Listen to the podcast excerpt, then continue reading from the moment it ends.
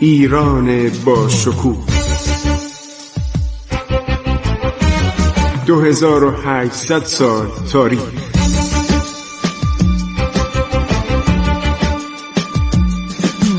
عبور از تاریخ.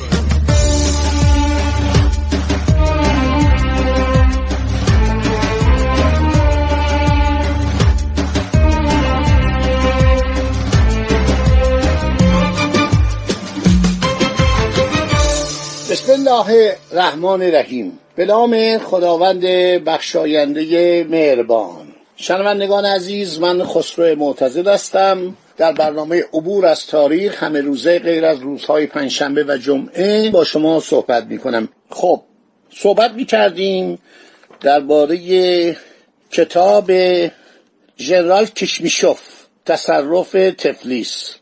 لشکرکشی آقا محمد خان قاجار به قفقاز به روایت مکتوبات کتابخانه قصر گلستان به کوشش دکتر محمد رضا بهزادی. خیلی منابع جالب و تازه‌ای داره و بسیار جالبه.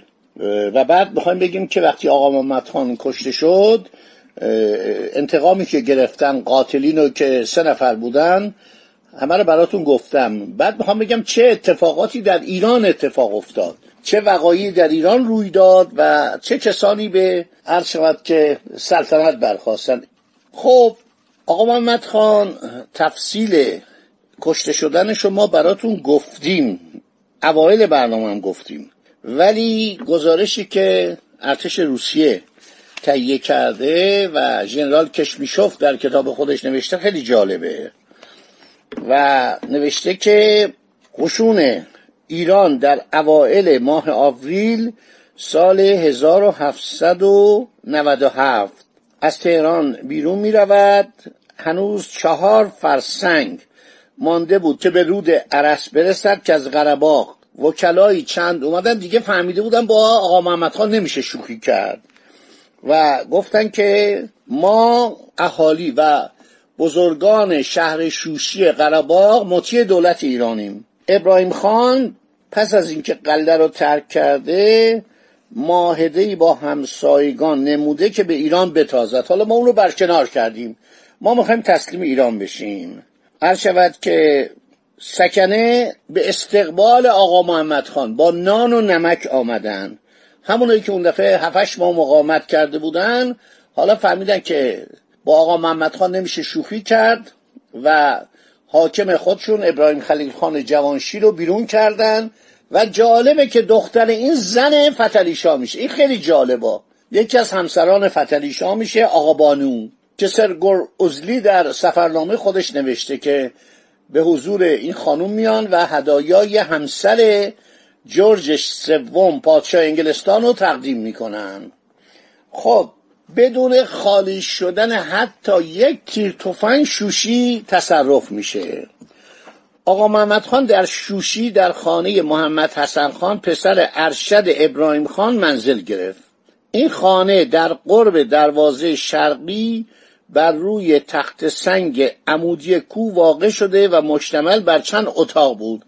بس اینی که در چادر رفتن و اینو کشتن غلطه. من این مشروع این ماجرا رو هیچ جا نخونده بودم. آقا محمد خان یکی از آنها را که به طرف مشرق نگاه می کرد یکی از این اتاقا رو برای اقامتگاه خود انتخاب کرد. در سایر اتاقها ملتزمین رکابش منزل گرفتند. در اتاقی که در جنب اتاق بزرگ ولی به واسطه یک دالان باریک از اتاق شاه جدا می‌شد دو نفر از نوکرهای مقرب او عباس بک و سفر علی زندگی می‌کردند اونجا منزل نمودن. حافظین شاه در میدان مقابل در میدان واقع در جلوی آن خانه اتراق نمودن. قشون ایران در جبال هول و هوش عرض شود که اقامت اختیار کردند اتاق آقا محمد خان از بابت زینت چندان ممتاز نبود. علاوه بر یک قالی که در سطح اتاق سنگی فرش شده بود و یک دست رخت خواب سفری او دیگر هیچ زینتی در آن اتاق نگذاشته بود. نمی‌خواست. آدم ساده ای بود. آقا محمد خان در این منزل سه روز به سر برد. در این مدت امور دولتی و مملکتی رو فیصل می‌کرد. بس شهر شوش رو گرفت. شهر شوشی رو گرفت در قراباق و اون مقامت قبلی همش به اصطلاح به هدر رفت. و اون خان رو بیرونش کردن مردم اومدن گفت آقا این شهر مال شما. نون و نمکم آوردن.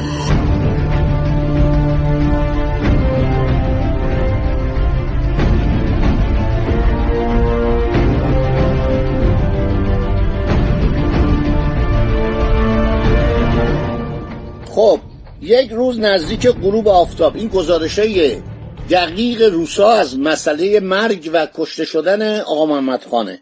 ترور آقا محمد خان.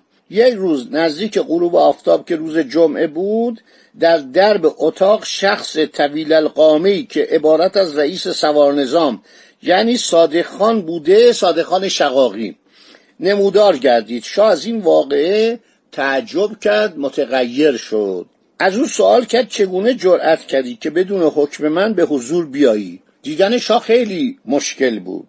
صادق خان با کمال ملایمت عرض نمود که سفرعلی پیش خدمت به من گفت که شاه تو را احضار کرده است. در این زمان شاه سفرعلی رو احضار کرد. جزئیات این گزارش دقیق قتل آقا محمد خانه. مشارالعلی بدون آنکه مسترب گردد معروض داشت که نیم ساعت قبل از شاهنشاه این حکم را دریافت نمودم. و محض صحت قول خود عرض نمود که محتمل است شیطان گوش مرا فریب داده باشد. حالا شابش گفته یادش رفته در اون بهبوبه جنگ ممکنه فراموش کرده. آقا محمد شاه فرمود اگر گوشهای تو بد میشنود پس آنها برای تو لازم نیستند بنابراین حکم کرد فورا آنها را بریدن. ببینید گوش طرف رو برید. در آن حال سکوت حاصل شد. آقا محمد خان در حالی که در رخت خواب نیمه دراز کشیده بود و تفکر بینمود بختتا صدای نجوا و شکایت شنیده نوکرها را احضار کرد. سفرعلی بدبخت در حالی که صورت پرخونش را بسته بود. دو تا گوشش رو بریده بود. ببینید چقدر اینا وحشی بودن. داخل شد و در عقب آن عباس به حضور آمد. شاهنشاه با کمال تشدد سفرعلی را تهدید نمود که چرا شکایت و گریه می‌کنی؟ و فرمود که فردا سر شما را خواهم برید. نوکرها مسترب الحال از اتاق بیرون آمده. یقین کردند که آقا محمد شاه حکم خود را تغییر نخواهد داد. بس اشتباهی من در صحبت گفتم شب جمعه بوده. نه روز جمعه بوده. این اتفاق روز جمعه افتاده دستور داده گوش اون مستخدم رو بریدن و بعد داشت گریه می‌کرد. صدا کرد گفت چرا دارین گریه می‌کنین؟ دو تا گوش رو بریده بودن و صورتشو بسته بود. یعنی با پارچه با باند و حالا با هر چی بوده اینو بسته بود که خون نیاد. گوشو وقتی می‌برن خب خون میاد. این بیچاره بدبخت چه گرفتاری بودن. با یه پادشاه دیوانه کور می‌کرد آدم میکش خب استراتژیان بزرگی بود. عرض شود که نابغه نظامی بود ولی آدم وحشی بود. نوکرها مسترب الحال از اتاق بیرون آمده یقین کردند که آقا محمد خان حکم خود را تغییر نخواهد داد. لحاظا تصمیم عرض گرفتن که بهتر آن است این ظالم بدصورت را مقتول نماییم. در این باب با یکدیگر متفق القول شدند که در همان شب کار او را تمام کنند. چنان که نصف شب همین که مطمئن گردیدند که آن ظالم در خواب است نوکرها با کمال ملایمت یعنی با آرامش و بدون سر و صدا وارد اتاق شدند. از شمدان نقره روشنایی کمی ساطع بود. عباس بیگ در نهایت احتیاط پرده را عقب زد ولی نفس خود را حبس کرده با خنجر ضربتی سخت بر سینه آقا محمد خان زد. مشارالعله فورا از جا برخاست. در همان آن افتاد با آستگی فقط گفت ای بدبخت تو ایران را کشتی. من شک دارم. شک دارم که اینا به ایران بیاندیشن. در اون حالت عرض شود آدم کشی و جنایت و اینا بیاد بگه مثلا تو ایران رو نابود کردی. یه مقدار این ساختگیه. قاتلان مزبور همان شب پنهان شدن و دیگر به هیچ وجه عرض شود پیدا نشدن. که البته بعد اینا رو گرفتن آوردن تهران دادن دست خواتین حرم. مثل که یکی از اینا مادر فتلیشا بود یکی خالش بود و یکی هم یه نفر دیگه. و اینا تیکه تیکه کردن. این سه قاتل و ما ماجراشو براتون گفتیم. آقا محمد خان به سن 63 سالگی دار فانی را ودا گفت. مرگ مشارالعلی برای تمام رعایا تقریبا واقعه سعیدی بود. یعنی واقعه پرمیمنتی بود. مردم خوشحال شدند پادشاهان ظالم فرمان روایان جنایتکار فرمان روایان شقی وقتی کشته میشن مردم جشن می‌گیرن. چه؟ نه همان یک چشم های مادرانی که از برای اطفالشان گریه می‌کردن از اشک خوش شده بود و نه یک سکنه تهران از هلاکت آن ظالم که فقط حرس به ریختن خون انسان داشت خوشحال گردیدن. میگه همه مادرایی که از بس برای بچه هاشون اشک ریخته بودن چشماشون خوش شده بود از اشک خوشحال شدن. همه سکنه ایران از هلاکت اون ظالم که فقط حرس به ریختن خون انسان داشت خوشحال شدن. در قلب مشارالعلی رم نبود. احساسات کامله او حب به سلطنت حرس و انتقام بود که محدود به حدودی نبودند در ضمن او هنر فوقالعادهای در شناختن مردم داشت. با کمال زرنگی مقاصد خود را مستور می داشت از همین رو فتوحات کسیره مشارالعلی بر دشمن بیشمار بود. در جایی که حیله او کار می‌کرد هرگز دست به اسلحه نمی برد اوصاف آقا محمد خان که حدود 20 سال در ایران سلطنت نمود چنان بود که مذکور داشتیم. ژنرال کشمیشوف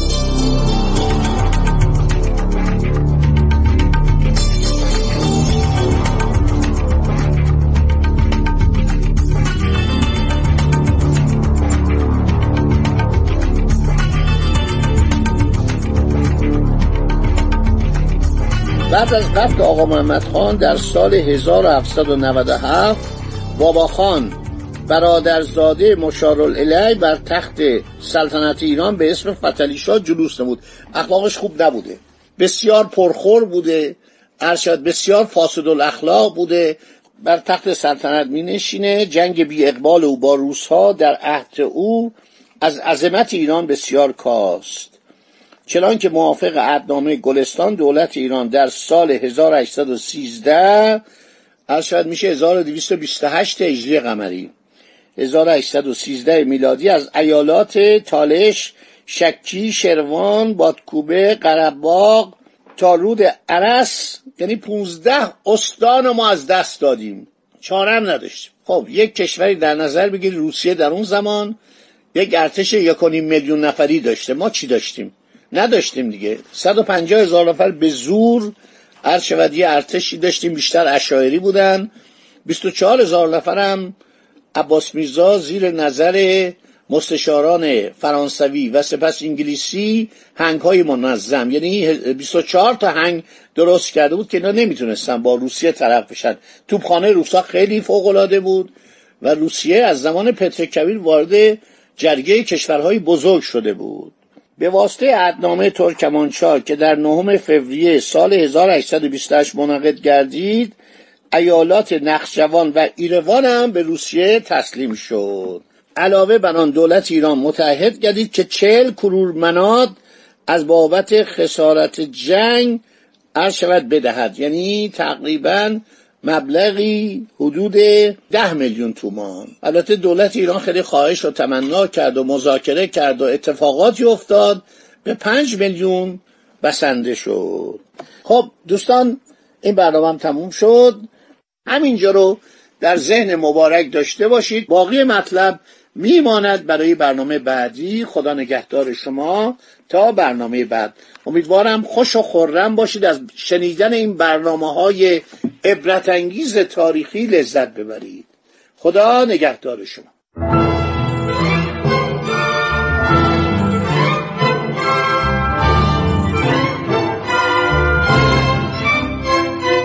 عبور از تاریخ.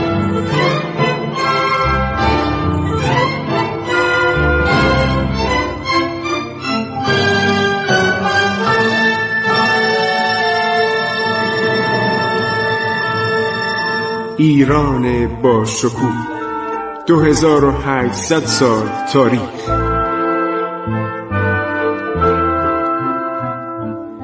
سرگذشت ایران ما به روایت خسرو معتزد